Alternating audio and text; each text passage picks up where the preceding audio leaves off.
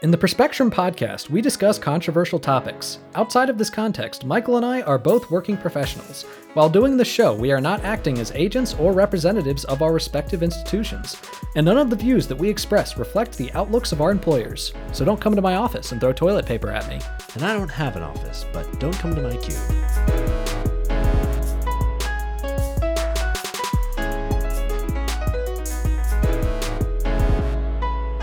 Hello, welcome to the Perspectrum, and I'm Michael Bloom. I'm Nathan Seelove. Today we have a super exciting episode for you. We'll start off by talking about the 11th Democratic primary debate And quite possibly the last.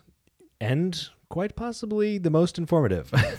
uh, and then we'll talk about um, a little bit of like a final ditch effort for an argument for Bernie.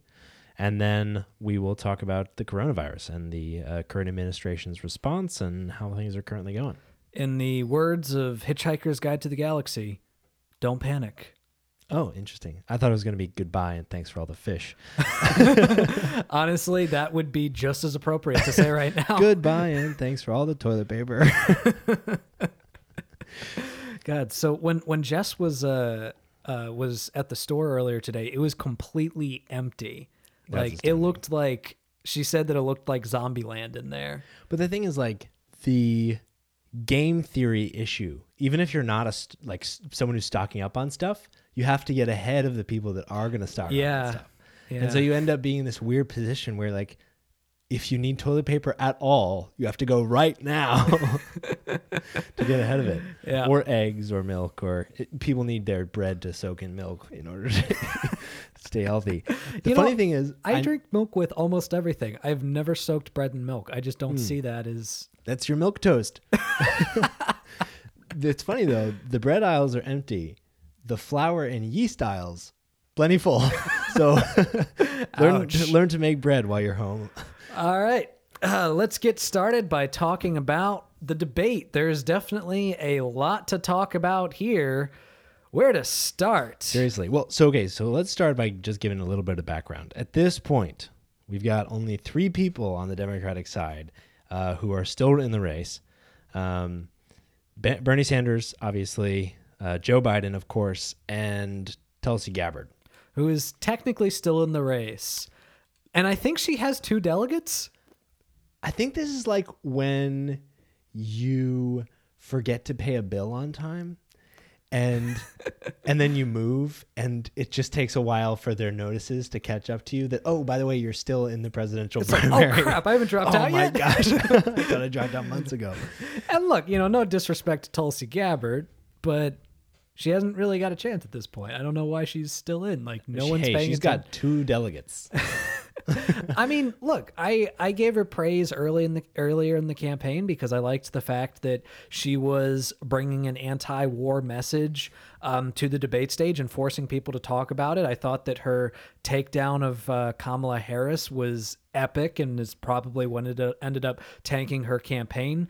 Um, but at this point, she's not getting attention. She's not drawing attention for an issue. Uh, I don't know what she's doing. And therefore we should not draw attention to her either. That's a good point. um, so because of coronavirus concerns, there was no audience. Yeah. So there were three moderators uh, from CNN and, and the two Univision. candidates were like six feet away from each other. And Yeah. uh, I was watching the pre-coverage on CNN, um, which I mean, there's my first mistake. Yeah. Um, but they spent like five minutes just talking about the distance of the podiums, and I'm like, this is why I don't watch CNN. the first thing that one of the political correspondents said right afterwards was like how far away they were standing away from each other. Who cares? Who- yeah, I think they were six feet to be exact. Like, um, It's like, oh wait, maybe it was seven feet. to be fair, the camera framing, I don't know if you noticed this, was a little awkward because they Yeah. were like, it was like the camera was slightly too close. They were like right at the edge of the frame with a bunch of white space in the middle. Yeah,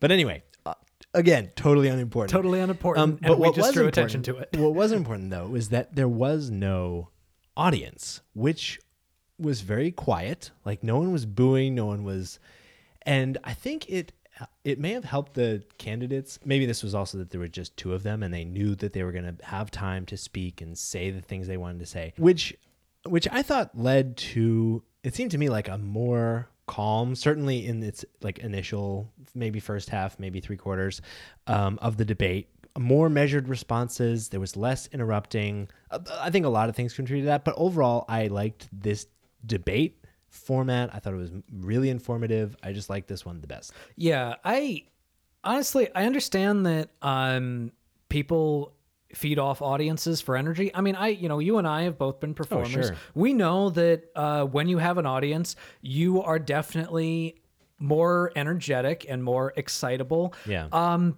but this isn't acting, this isn't entertainment, this is politics. This is uh policy.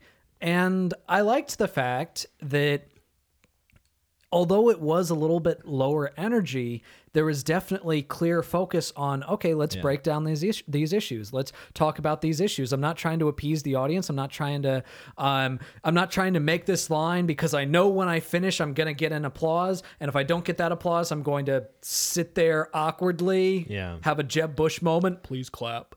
Um no, no, there was none of that. It was just Yeah. like let's be clear with what I'm for, what I'm against, and let's duke it out. Yeah, and I thought the moderators did a pretty good job getting out of the way. Like there were a lot of moments Yeah. when Biden and Bernie were just going back and forth. And Yeah. you say this, I say this, let's just talk about it. And yeah, and the moderators were just like, let's just let's just let them let's just let them duke it out for a bit, and Yeah. maybe we'll come in with a question in like another ten minutes. yeah. So overall, I think this worked really well. I don't think this is necessarily scalable. Like if you had three candidates on stage, maybe four would be too many for this kind of yeah, relaxed I agree. Um, thing. But And, anyway, the- and they'd have to have them even further away from Yeah, each other. That'd be an enormous stage.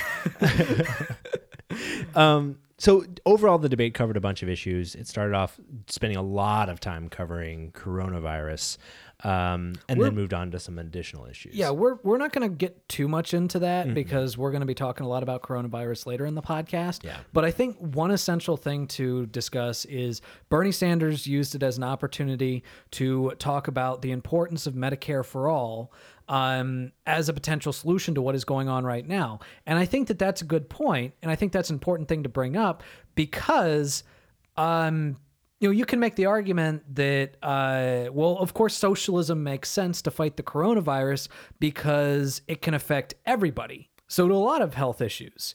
So, why don't we apply that same logic to all of the various other things that can cause people to die Yeah. or get sick or to get hurt? Um, and I don't think Biden made a very compelling case for what makes coronavirus different for like we should make sure that nobody goes bankrupt or nobody dies of coronavirus due to finances. But when it's not that, when it's something else, um, then it's okay to just let people die. yeah, and yeah, Or, to- or to let people go bankrupt because uh, his plan does not get rid Yeah. of premiums, copays, and deductibles. Yeah, and he used it to make also larger points about economic inequality in general. He said specifically that you know this is not a direct quote, but that the rich are going to be fine. Yeah.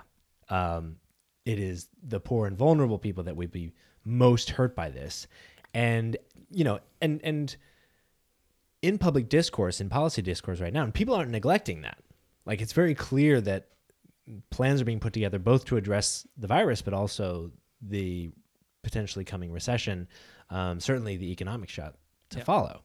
And so you know he he used it as a wedge and it was so clear that he was doing this. Every time it was back to the crisis in our economy on an everyday basis not just from the coronavirus. So he used it as a wedge to in order to like bring to light that you know everybody's a socialist when the the sh- the stuff hits the fan but why to Nathan's point and to Bernie's point do we not seek the same level of solutions? Because it's not just the same solutions, right? There are lots of ways to get to the end goal, but we really don't even seek to solve problems at the same level of effectiveness under normal times. Like we just don't seem to care that thousands of people die from lack of health care. Yeah. And according to the Yale study, um, that number is uh, 68,000. Yeah. Which that should be considered a crisis. I, I mean, half of all Americans, approximately half of all Americans, have gone without health care specifically because they could not afford it. Mm-hmm. You know, maybe it didn't result in them dying, but it definitely resulted them in them not getting the care that they needed at the moment. That's not okay. That should not exist. Let's to put it into perspective. There are people during this crisis that are going to get sick and are going to go to the hospital and they're going to pray that they have coronavirus. Because if they have coronavirus, they're going to get treated. That should not be our system. Mm-hmm. It was interesting because Bernie was making this larger point about Medicare for all. And Biden's response, well, was basically, well, how does universal health care work in Italy? And like all the projections indicate that we're following a very similar path to Italy. And it's not a matter of lack of availability compared to the United States on an everyday basis. Pandemics are unique situations Yeah. like Italy is being uniquely hit. Uh, Italy's in a place where the US and potentially the Eurozone might be in a matter of eight to 10 days. So, like, to say that Italy's weakness in responding to the coronavirus is that it has a single payer system is a bad faith argument and but it goes to play along with some more um, traditional arguments against single payer, which is like, oh well, it doesn't it doesn't really work um, because of one re- reason or another, and like that's why we shouldn't have it. Like, yeah, they have it in those other countries, but look at how bad their healthcare systems are, so we don't want it here. Except they're all better than ours. Yeah, and and and it's like, oh well, great. During a pandemic, they might have some shortages. Big surprise. Like they have they have higher life expectancies, lower infant mortality rates. We pay more and get less. I mean, Yeah. it's it, it's more complicated than that in a lot of ways. Like when you get into the nitty gritty, but in simple terms, we pay more and we get less. It's a bad system, and Joe Biden is for preserving a lot of that system in uh, in place. Now, to be clear, we've talked about this. A public option would be an improvement. It would absolutely be an improvement, but it would not get rid of premiums. It would not get rid of deductibles, and it would not get rid of the private insurance companies' hold on our economy. And to make matters worse, and, and this perfectly encapsulates why I do not buy the argument that Joe Biden is going to be the incrementalist that's going to eventually turn us into the progressive social democracy that Bernie Sanders has visioned for us. He recently said, he, he, he was recently asked in an interview if theoretically Nancy Pelosi were able to pass Medicare for all in the House of Representatives, it went to the Senate, and we assuming Democrats have taken control of the Senate, it passes the Senate, gets put on Joe Biden's desk. So we've already overcome all the major political hurdles. It is solely his choice.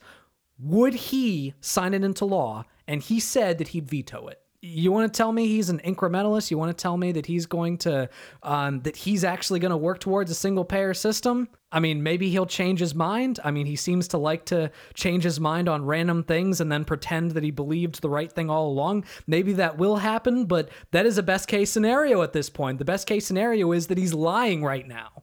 So to that point, there were a few like strange exchanges back and forth because they had so much opportunity to talk directly to and about each other. They were making like very targeted claims a number of times, and there were a few. There were a few places that were just like, just very weird. So at one point, like Biden um, accused Bernie of actually having super PACs. Bernie was like, "Hey, well, you know, you you stand for you stood for public funding of elections, but here you are with all these PACs. What's that about?"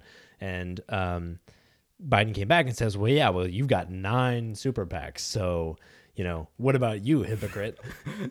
and at first, I was like, "Whoa, is that true? Not like soup. That's a big problem." because like that's a pretty that would be a really big issue if all the all along like Bernie was the anti-corruption and you know anti you know big donors candidate and then all of a sudden he's got these super PACs that would be an issue but the thing is that's not true the super PACs that uh, Joe Biden was accusing Bernie Sanders of having, um, he was referring to uh, several activist groups that are currently uh, that have currently endorsed Bernie Sanders uh, the Center for Popular Democracy Action, the Democratic Socialists of America, the Dream Defenders, the Make a Road, Our Revolution, People's Action, Student Action, Progressive Democrats of America, and the Sunrise Movement all of which are issue based advocacy organizations that do support Bernie Sanders, that have endorsed Bernie Sanders, and um, have advocated for a lot of the issues that he advocates for, but they're not being supported by corporate donations. They are primarily funded through grassroots donations. And the reason why super PACs are so problematic is the fact that you have corporations and rich people that are able to funnel in as much money as they want to super PACs that specifically are created to support a candidate. In theory, they're not allowed to directly coordinate with the candidate, but they always do. And then, after they have given all that money to those organizations, to the candidates, they can then turn around when the candidate has been elected to office and be like, hey, you know all that money that I gave you? Pay up. Pass this policy that I want you to pass. Um, you know, uh, pass this, uh, advocate for this bill or kill this bill that um, I want you to kill because that makes me rich. That is not what these organizations do. These are grassroots funded organizations that are anti corporate, that have anti corporate platforms. Uh, to classify them as super PACs is not only intellectually dishonest, it is inaccurate. So, Michael, what what are the classifications of the organizations that Biden accused of being super PACs? Yeah, so the organizations that uh, support Bernie that uh, Nathan mentioned are all classified as 501 type organizations, specifically as 501c3s or 501c4s, which are classifications under the U.S. Uh, tax code and a 501c3 is a nonprofit, charitable, religious, or educational organization. And they are not allowed to lobby or advocate in any significant way for um, a particular candidate uh, or even a particular law. Like if you're going to take, so the big thing about 501c3s is that they are tax deductible for charitable giving. And so they have to segregate all the money that comes tax deductible from any money that's spent on lobbying efforts. The other classification is a 501c4, which is a social welfare group, and they can engage in advocacy and lobbying. Um, and similar to a PAC, they are allowed to receive um, money from unions and businesses and things like that. Um, but they are distinct because their primary function under the code is not um, just for electing a candidate or lobbying and advocacy. It um, they also function as like as like welfare groups, and so super PACs are actually classified in a whole other section of the U.S. tax code as 527 organizations, which are primarily for the purpose of influencing, selecting, nominating, or electing um, individuals to office and creating lobbying efforts and funding lobbying. Yeah. So not candidate based, um, although they did endorse Bernie Sanders. They mm-hmm. did. They are backing, Bernie and they Sanders. can take political action. Yeah, they they can do that. Um, so that was a dishonest criticism. Another part, and I'm going to be careful how I say this because I don't want anybody get, to get the wrong idea, but Biden had some Trump level lying in this debate. I'm not saying Whoa. that he's a Trump level liar. Mm-hmm. No one is, except Trump. Um, but he had some moments where he told some Trump level lies. There was the moment where Bernie Sanders called him out for having advocated for cutting Social Security on the Senate floor. And look, what Bernie Sanders was saying was just okay, is it true that you have in the past advocated for cutting Social Security? And Joe Biden said, "No, I did not." So here's the quotation. He said this, he was he was on the Senate floor in 1997. He said, quote, "When I argued that we should freeze federal spending, I meant Social Security as well. I meant Medicare and Medicaid. I meant veterans benefits. I meant every single solitary thing in the government. And I not only tried it once, I tried it twice, I tried it a third time, and I tried it a fourth time. So, as Bernie said during the debate, Biden can say that he was wrong, to argue that and apologize. He can defend what he said, but he cannot deny that he said it. And he did that. Mm-hmm. And he not only denied it once, he denied it twice, and he denied it a third time. That was astounding to me because we have seen his record on Social Security. It is it is an open secret. It is like it, Biden or uh, Bernie has been bringing it up for a while. Like it is out there, Yeah. and he just pretended like it wasn't the case. And and Bernie was so precise in his language. Like I'm saying this particular set of things. He said specifically. Um, You were on the Senate floor arguing for cuts to Social Security. He wasn't talking about voting. He was talking about cuts, arguing for cuts. Yeah. And and Biden's defense, Biden's defense was, "Oh, well, I defended Social Security. I defended the privatization of Social Security when I was debating Paul Ryan. Go back and watch that. That is true. He did defend uh, Social Security against privatization, but we're not talking about privatization. We are talking about cuts. And in the 90s, he argued for cuts.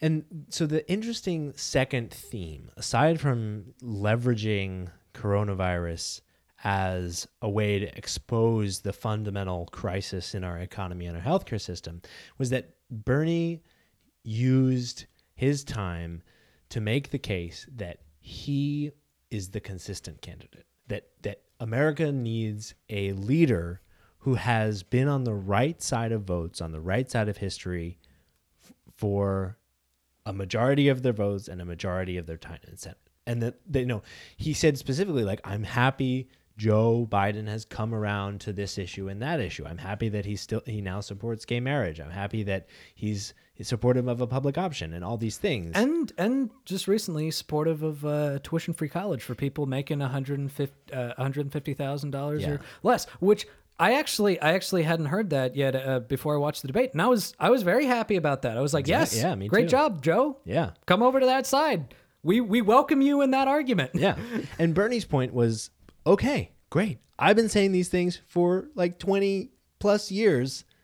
Like, I have been the one that's been pushing this. And ultimately, it showed, I think, a deeper strategy for Bernie, which was it seemed like he was trying to corner Biden into committing to more progressive policies. Like he was, and it's clear that it worked in a number of cases. Like he was pushing Biden to be more progressive on a number of issues, like free college. And like, uh, if ultimately the nomination goes to Biden, Bernie has done a really important and valuable thing in pushing the narrative in a much more progressive direction and pushing Joe Biden to be a much more progressive candidate. So yeah, this goes back to what I said last week, which is the problem with Joe Biden is he is a follower. He's not a leader. He advocates for the right ideas once it becomes popular. He doesn't really push the envelope. Bernie Sanders has been pushing the envelope his whole political career. He doesn't care what the polls say. If he sees a poll he doesn't like, he says, All right, I'm going to change that. I'm going to get out there, I'm going to argue for my position, and I'm going to change that. That is not Joe Biden. The last thing that I want to talk about in the debate before we move on is the moment where they had the exchange about Bernie Sanders' comments about Cuba. So during the debate, it was brought up that Bernie Sanders had praised the literacy programs in Cuba. Now, he just stated a fact. The fact of the matter is, Cuba did incorporate literacy programs that worked. He was praising the policy. And in the same sentence, when he originally when he made the original statement, he condemned authoritarianism. And this is something that was then I was actually very uh, uh, very happy that uh, Dana Bash pointed out to Biden that Obama had said the exact same thing several years ago, and then Biden did this weird weaselly like move of like oh but we were we were trying to have a good relation with Cuba at the time so that's why he said it. I don't see I don't see why that means that when now Bernie said it, it was up wrong. to dictators? like yeah no i don't see why that makes what bernie said wrong and and then he he then he kind of turned it around he was like oh yeah yeah so obama when he was saying it he was just talking about the policy but you know bernie's going around praising dictators. It's like no he's not praising dictators. He's praising individual policies. In that case one that your your guy the guy that you can't go 10 seconds without reminding us that you were his vice president that he also praised. And then like bernie sanders pointed out oh well um uh we believe that china is a dictatorship as well but uh there are things that we can objectively say are good about them which joe biden did the exact same thing where he's like oh well you're saying that china's great it's like no, that's he compared it to saying something good about Jack the Ripper. A- again, you need to apply that same logic to what Obama said. Was he also like was him praising Cuba's literacy programs also akin to praising Jack the Ripper? And and and look, one of the big arguments that has come from this is, well, but because Bernie Sanders said those things, when you put him on a stage against Donald Trump, he is definitely going to point that out. But Bernie has the easiest counter argument on the in the history of counter arguments, which is the fact that Donald Trump has repeatedly praised Vladimir Putin, Bolsonaro in Brazil, uh, Duterte in uh, in the Philippines. He literally said that he fell in love with Kim Jong Un. Bernie Sanders was just talking about individual policies. He wasn't praising the authoritarianism or the authoritarians. He was just saying this was a good policy. What Donald Trump said was actually praising the authoritarians themselves. It is the easiest thing to rebut in the history of arguments. I don't see that as standing in his way if Bernie plays it smart. And to criticize him from the point of view of a Democrat who worked with Barack Obama, who praised the exact same program, is dishonest, disingenuous. This should not have been a section in the debate, and I'm disappointed in Biden for it.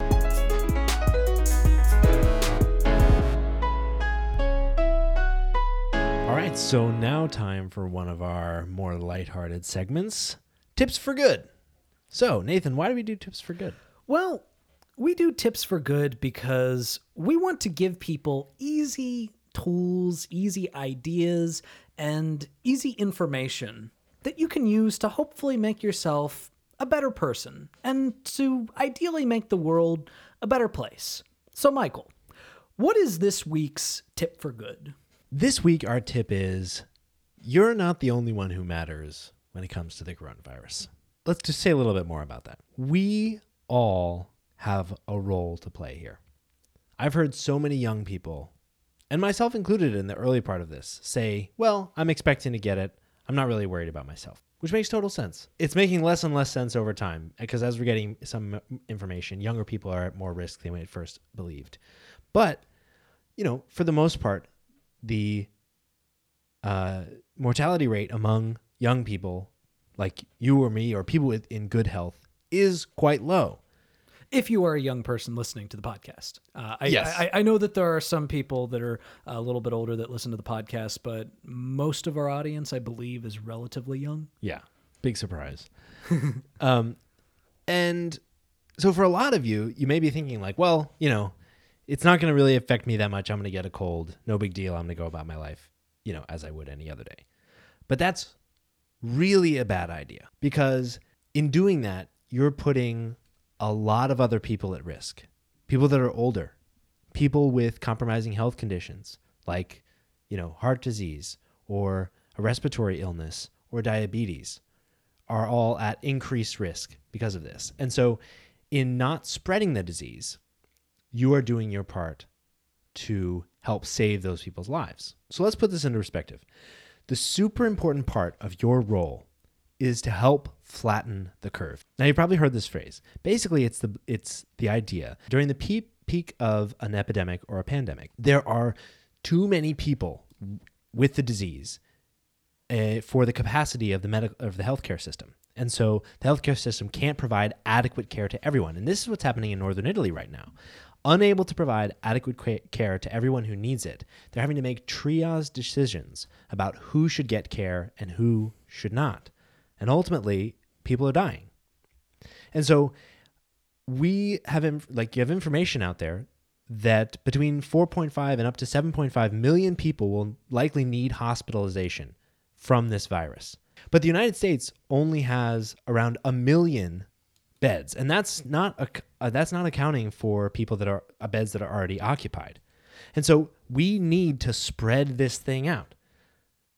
Say it requires a week in the hospital for you to be able to leave. Well, we need to spread out the peak for between 4 to 8 weeks. So that's really important in order for everybody to get treatment. Let's take a minute to talk about exponential growth because that's what we're talking about here, right? A lot of people have said things like, well, it's only a few thousand cases, it's only a few thousand deaths. Like, it's not really that big of a deal. I should be able to go out and do whatever I want. I should just go about my business as usual. But the problem is when you do that, you're potentially infecting maybe two or up to three other people uh, if you're infected. And that keeps happening. And so if I were to give you one penny today just to illustrate this point, one penny today, and then double the amount of money you have every day, it would only take you 28 days to get to a million dollars. But on day 20, just eight days earlier, you'd only have $5,000 because that's exponential growth. So by the time you recognize it, by the time you see it around you, it's way, way too late. And so you have to act now, you have to act swiftly, you have to follow what the CDC is saying because it's not just about you. And a lot of people could die if we don't all do our part. And that's tips for good.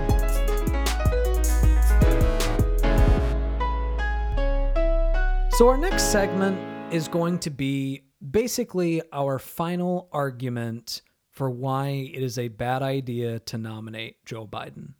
Now, I do want to recognize a few things before I start this, and that is mathematically, I don't see any path to the nomination for Bernie Sanders.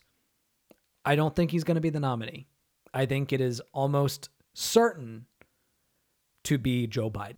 And the reason why this is likely going to be the last argument is that I'm fairly certain that after Tuesday, which uh, this pod has probably just uh, gone up as the results are coming in from Tuesday, but we record on Monday it is likely going to be even more over than it already is.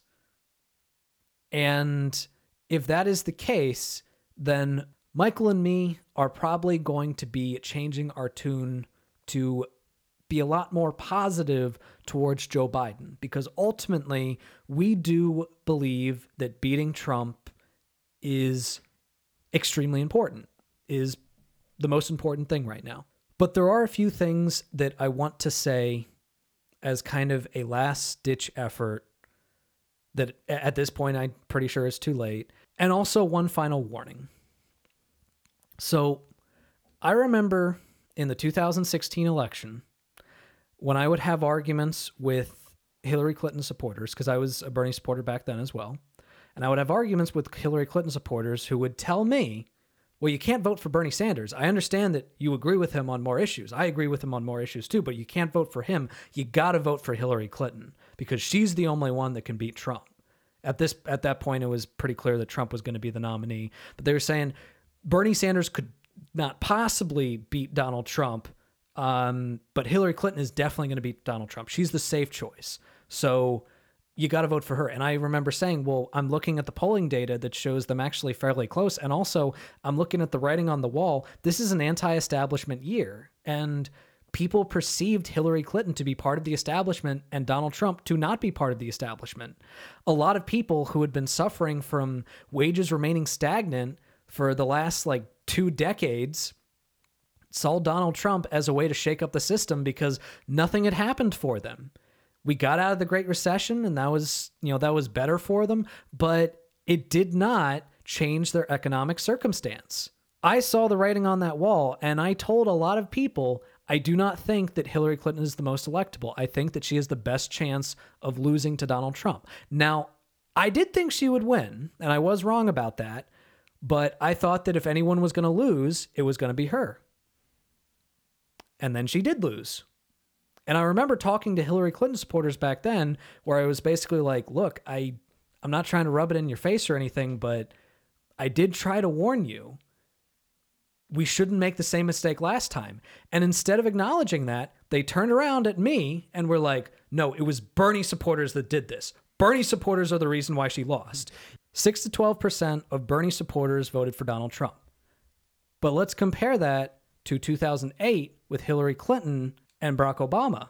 24 to 25% of Hillary Clinton supporters voted for John McCain in 2008. Bernie did a better job of rallying his supporters in 2016 than Hillary Clinton did in 2008. And I remember being blamed for that and just thinking this is going to get Donald Trump reelected because no one is learning the lessons. And I'm seeing the same thing happen right now with Joe Biden. That doesn't mean that I think that Joe Biden's definitely going to lose. In fact, I think considering how Trump has been handling the coronavirus, how the economy seems to be in shambles right now, and looking at polling data right now as well, I think that Joe Biden is more likely to beat Donald Trump than to not beat Donald Trump. But I do not think that he is the safe choice. Partially, it's because, once again, he represents the establishment and people do not want the establishment. And number two, and I I do not say this to concern troll, he is not the sharp person that he used to be.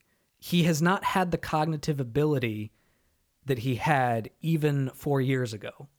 No, he showed up really well in the debate the other night. I I don't think he did. I mean, he didn't trip over himself the entire time, but he was still doing that he still was not sounding sharp. Hmm. Like he has not sounded sharp this entire campaign. And I feel like we've lowered the bar so much for him that we are willing to look past it. But again, go back and watch the debate between him and Paul Ryan mm-hmm. in 2012, and you will see what I mean. He is sharp, he is on point, he's a brilliant debater, and he is not that person anymore.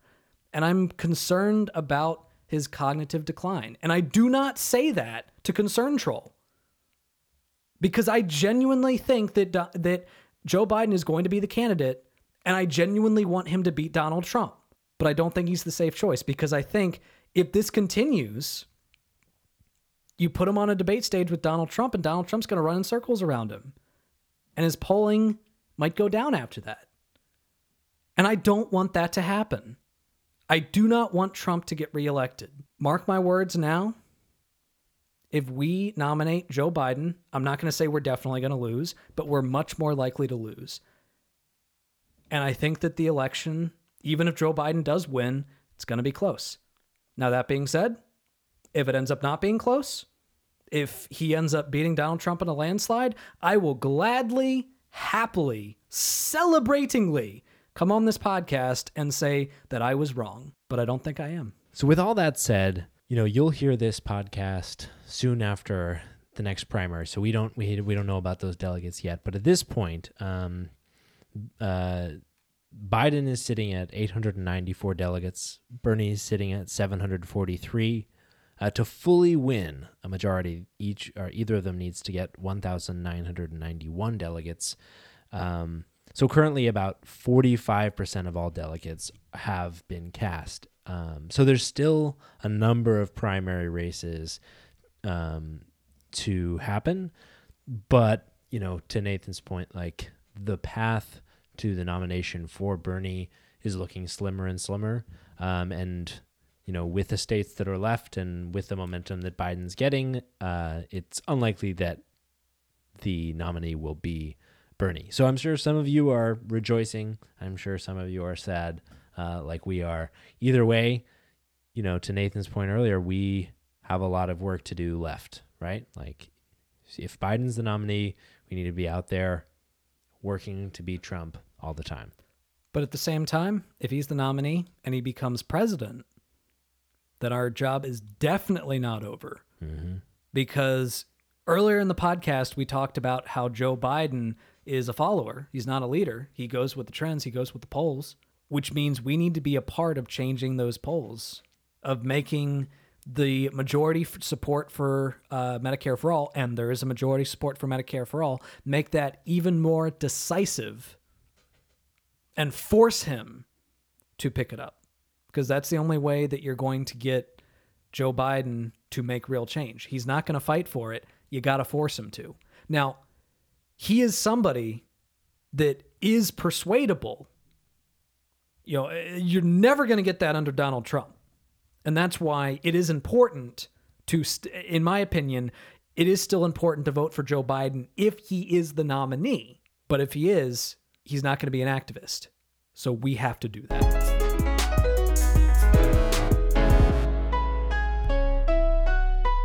And now it's time for one of our favorite segments, Ass Hat of the Week. So, Nathan, who's our ass hat this week? Well, our ass hat this week is televangelist Jim Bakker. Whoa, we finally have a, a televangelist. What is it with us and religious people? this is probably not a great trend. Yeah, uh, there are plenty. Look, look. To be fair, they're shams. No, in the wise words of Donald Trump, some of them, I assume, are good people. You might be our asset next week. But Jim Bakker is not one of those good people. no, certainly not. So, what did he do? So he has a broadcast show. It's called The Jim Bakker Show. Um, a very uh, delineative naming right there. Um, and he decided to try to capitalize on the coronavirus. Oh, good. Virus profiteering. Yeah, exactly. And he did it by trying to sell this silver solution, which is basically just like silver.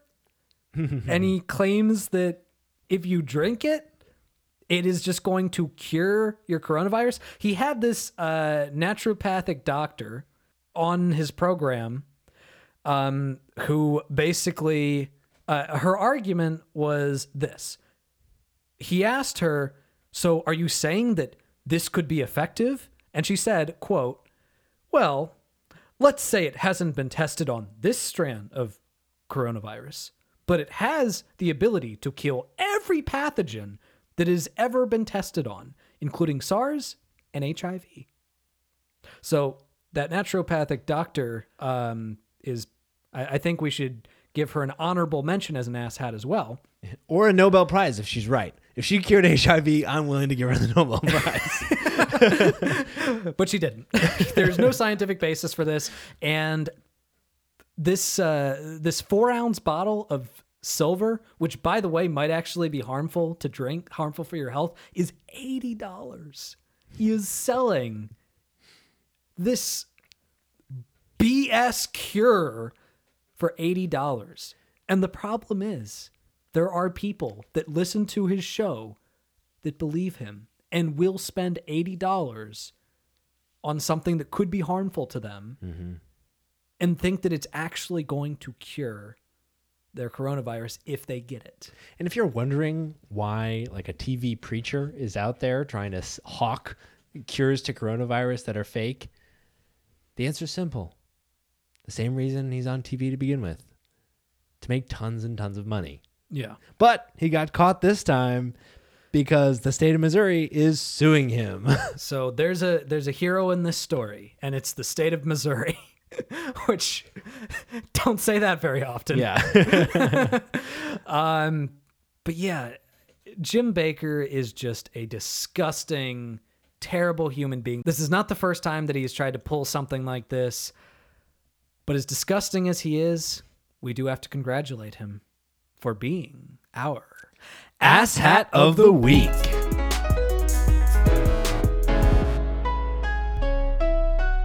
All right, and for our final segment, we are going to get very positive mm. and very upbeat and uplifting. Our government has done the right thing and fixed the coronavirus. Oh crap, Missouri's going to sue me. No, I we're going to wish. talk about COVID 19 and things aren't going well right now in the government. Again, we're going to focus on the political angle. Uh, we talked a little bit about some of the uh, background of COVID 19. Um, we're going to try to get uh, my father, who is a professor of anatomy and physiology, on the podcast at some point to talk about some of the science behind COVID 19. Um, but uh, for this week, we're going to focus on uh, the politics of it. Yeah. So let's get started by talking about Trump's Oval Office speech addressing the coronavirus outbreak and how it caused more confusion than it alleviated. It Hey, at least he declared a state of emergency. that happened later though. Oh, well, It's a good thing. mind. It's a good thing. Yeah, so, you happy to know, have it. credit where credit is due. exactly. yes. Good job, boy. Yeah. You finally did it. Sign that. Yeah, but like again, the problem is he can't string two consecutive coherent words together, and so it's really confusing when he tries to describe relatively complex things. Yeah. So in this Oval Office address, and by the way, this was pre-written. He was reading off of a teleprompter. So you would think that if you're reading off a teleprompter, you're probably going to get your uh, facts correct. Yeah, not if your staff is a bunch of dummies. Yeah, apparently uh, Stephen Miller wrote this for him, which is probably why they uh, referred to it as a foreign virus. um, so, just a, a few a few things to point out in this. During this uh, this Oval Office address, he claimed that he had been in talk with insurance companies who had agreed to waive all fees for testing and treatments for coronavirus. Yay, that's great. And, Yeah, and, and I wow, will say an accomplishment. I will say when I first saw that, I honestly said, "Wait, really? He did that? That is amazing." Yeah, if Holy- only that were true. I am so looking forward to getting on my podcast and giving Trump credit for this. Mm-hmm. And then right after the address, like insurance companies just descended upon it and were like, "What? No, we didn't do that. Are you kidding? Do something that's actually decent? You think we would do that? No, That's so- not a direct quote. no, that's that's not direct. Um, no, no. What the truth is, what ac- what it actually was was that they agreed to waive it for testing, but not for treatments. Yeah, but you know, that's like if that's the only mistake he made in the whole speech, that's probably his most accurate speech ever. Except he messed up a bunch of other stuff too. Like he had travelers and scrambling the other day because he said that he was halting all travel from Europe after you know people in Europe uh, had bought flights to come to the United States, and after people in the United States had canceled their flights, like a huge, huge downstream impact of this uh, really confusing statement. And it turns out he didn't actually mean all European travel. Um, he just meant uh, travel of European people to the United States, and even then, only from the Schengen region or Schengen zone. So, not all Europeans and uh, all American citizens were able to come back from the United States. So, just a ton of confusion. But again, you know, like maybe that was the only other thing that he got wrong. Maybe. He also said during the, the address, quote, This is not a financial crisis. This is just a temporary moment of time that we will overcome together as a nation and as a world. Wow. So it's a good thing it wasn't a financial crisis. It's a good thing that the next day, U.S. stocks didn't get sold off sharply for the second straight day. Mm-hmm. Yeah, and and like I don't know about you guys, my 401k portfolio has declined 25% year to date. If that's not an economic like problem, I do not know what is. Yeah. Um we're talking like there is no question that we are at the, in the midst of an economic shock, potentially at the beginning of an economic recession. Yeah. Or at least the economic slowdown. The Fed does not lower interest rates in an emer- in an emergency reduction twice if it's not an emergency. Right after Trump's speech, the Dow dropped another 1,000 points. so definitely not a financial yeah, crisis. that was the markets assess like adjusting for having an absolute buffoon in charge of the company country. company. Whoops. That's a Freudian slip. My head is It's he- always in the private. It's what he treats it. Yeah, yeah. but this is not the first time, as you guys know, that we have seen and heard really misleading statements coming out of the White House. His administration has repeatedly talked about, um, made false claims about tests being available to anybody who wants it, which they're not. They're there's relatively limited availability only when doctors prescribe them, and um, and often you can't get a test unless you have you know and can demonstrate that you've been in direct contact with someone that has the virus. So his whole his whole message the other night was just relax. We're all going to be great. We're all going to be so good. But right afterwards, experts in his government said that like that is so clearly not obviously the case. Yeah.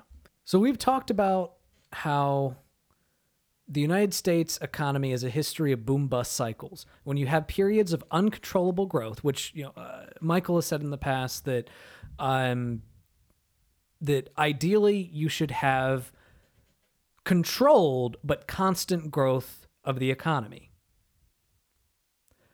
And with uncontrollable growth that everybody keeps saying is so great within the Trump economy, we've been warning you, and experts have been warning that that means that we are leading towards another economic disaster because we cannot control our economy. Mm-hmm. And this could be the start of that economic disaster.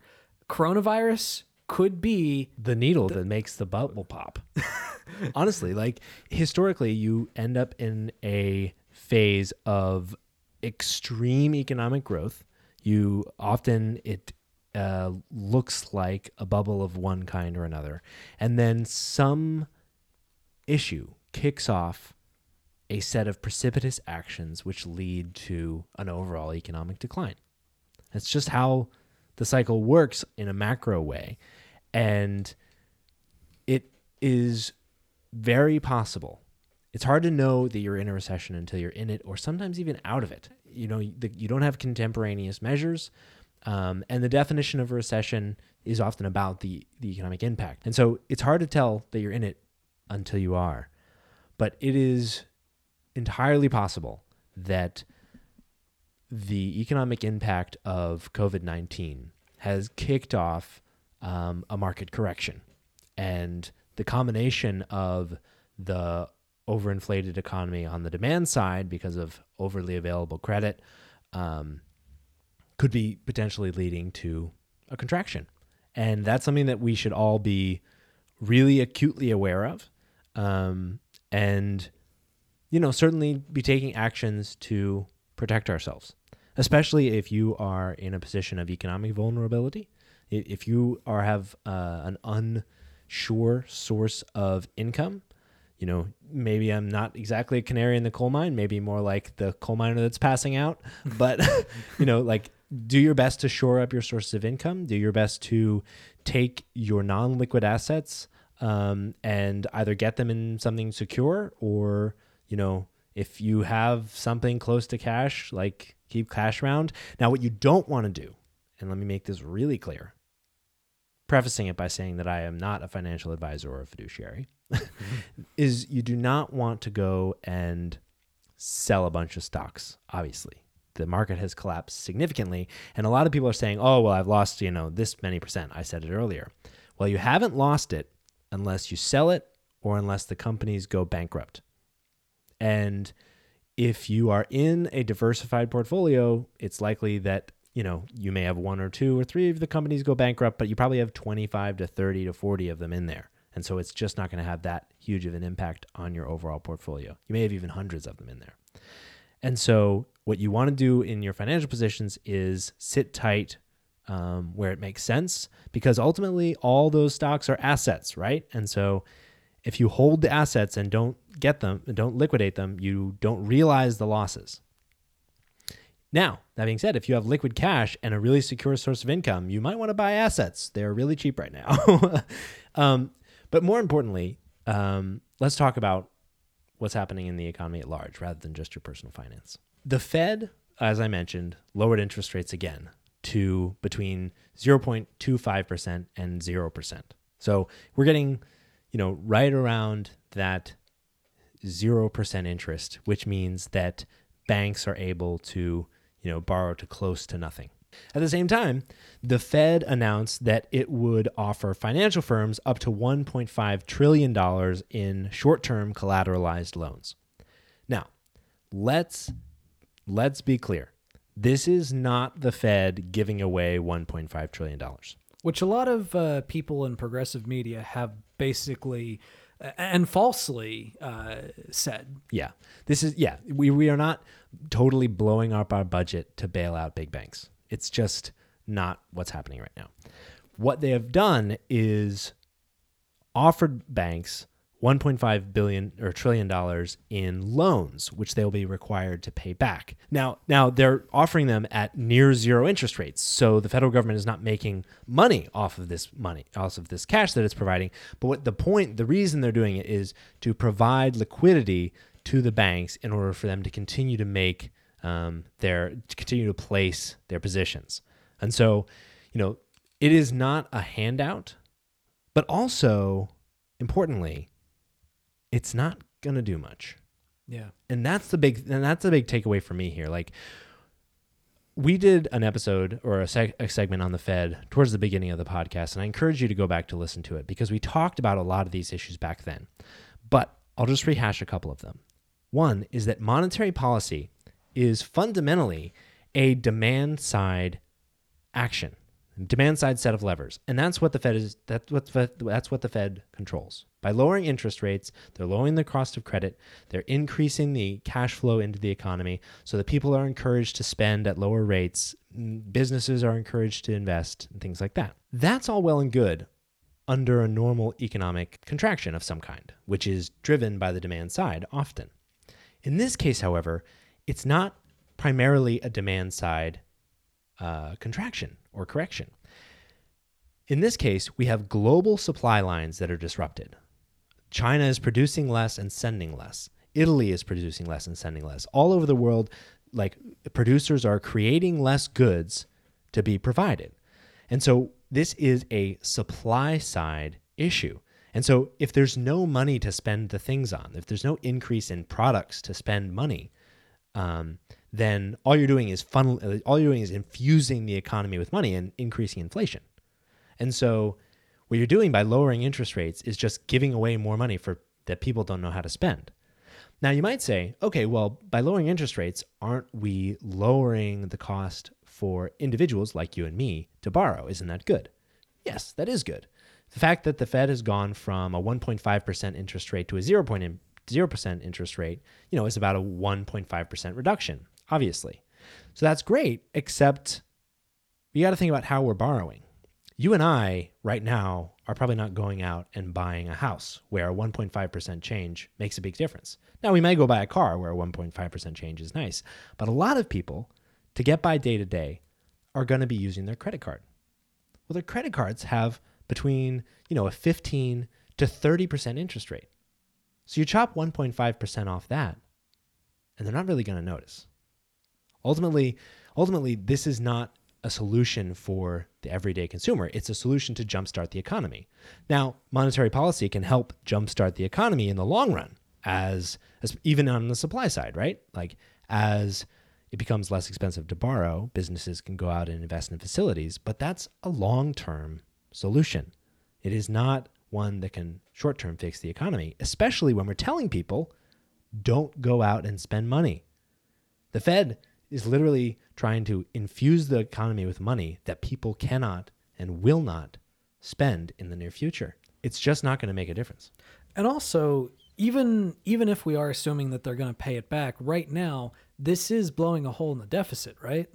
So the fact that we lower the interest rates is hurting the deficit, right? Because the Fed and the federal government gets money from interest from the banks, and then that becomes part of the revenue side of the budget.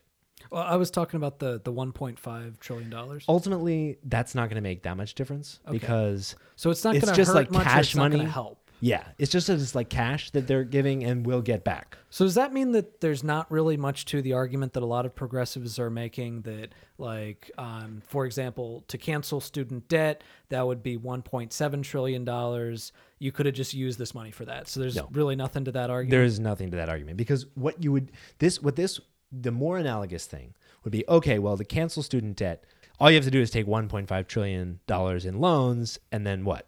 Give it to the students as loans because that's what this is. yeah, that makes sense. Yeah, it'd be substituting one kind of loan for another. Now, it might be nice to give student loans a reduction in interest rates. Yeah. That would be And, and definitely to a be clear, uh, I am definitely for student loan forgiveness. I think that Michael is as well. Are you? I, well, as a holder of some, I would like that. So, uh, so that that's not to say that we don't think that it's uh, that it's not worth it to do student student loan forgiveness, but it is important to to point out the fact that it it's not like they just threw away 1.5 trillion dollars that could have been spent like anywhere. It's it, it is a loan ultimately. Uh, yeah, that's an that's an overly simplistic argument and one that's honestly not fair to the Fed that is trying to do their best, but ultimately their hands are tied because their levers are almost exclusively demand side. So, one important point to make to uh, kind of wrap everything together is as it stands, this is the problem with having a completely incompetent buffoon in the White House.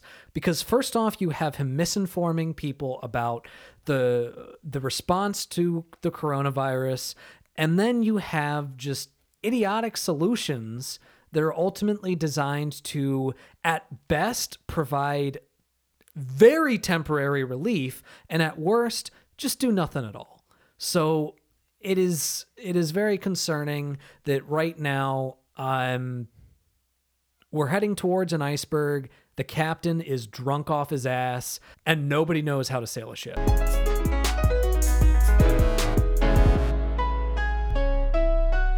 All right, so now this has been a, another downer of an episode. So, Nathan, what's your highlight this week? So, Michael, my highlight is the fact that the listenership on this podcast has actually been going up pretty steadily. In fact, in just the last um, three podcasts, our listenership has increased by 66%. That's super So, exciting. if you're new to the podcast, thank you so much for listening. Um, I mean, this podcast is really, uh, this week has been kind of crappy, but this podcast has really been my highlight. It feels so nice to be able to come on to here and discuss important issues that affect the entire nation uh, with one of my best friends, and to know that there are people that are listening. There are people that um, maybe feel more informed by what we talk about, that feel uh, legitimized by what we talk about. And that really does mean a lot to me. So thank you so much for listening. Even if you don't agree with everything we say, and, you know, I, I'm sure that many of you disagree with a lot of what we say. Um, thank you. And uh, please continue listening. My highlight is that um, while I was working at home alone last week, this week Bree has uh, been told that she's supposed to work from home too. So we get to have lunch, and we get to take kiss breaks, and it's uh it's way better to work from home with a partner because now I'm not so lonely throughout the day. so yeah, that's my highlight. Yep. All right. Well, thank you all so much for listening and uh, have a great week. Stay healthy.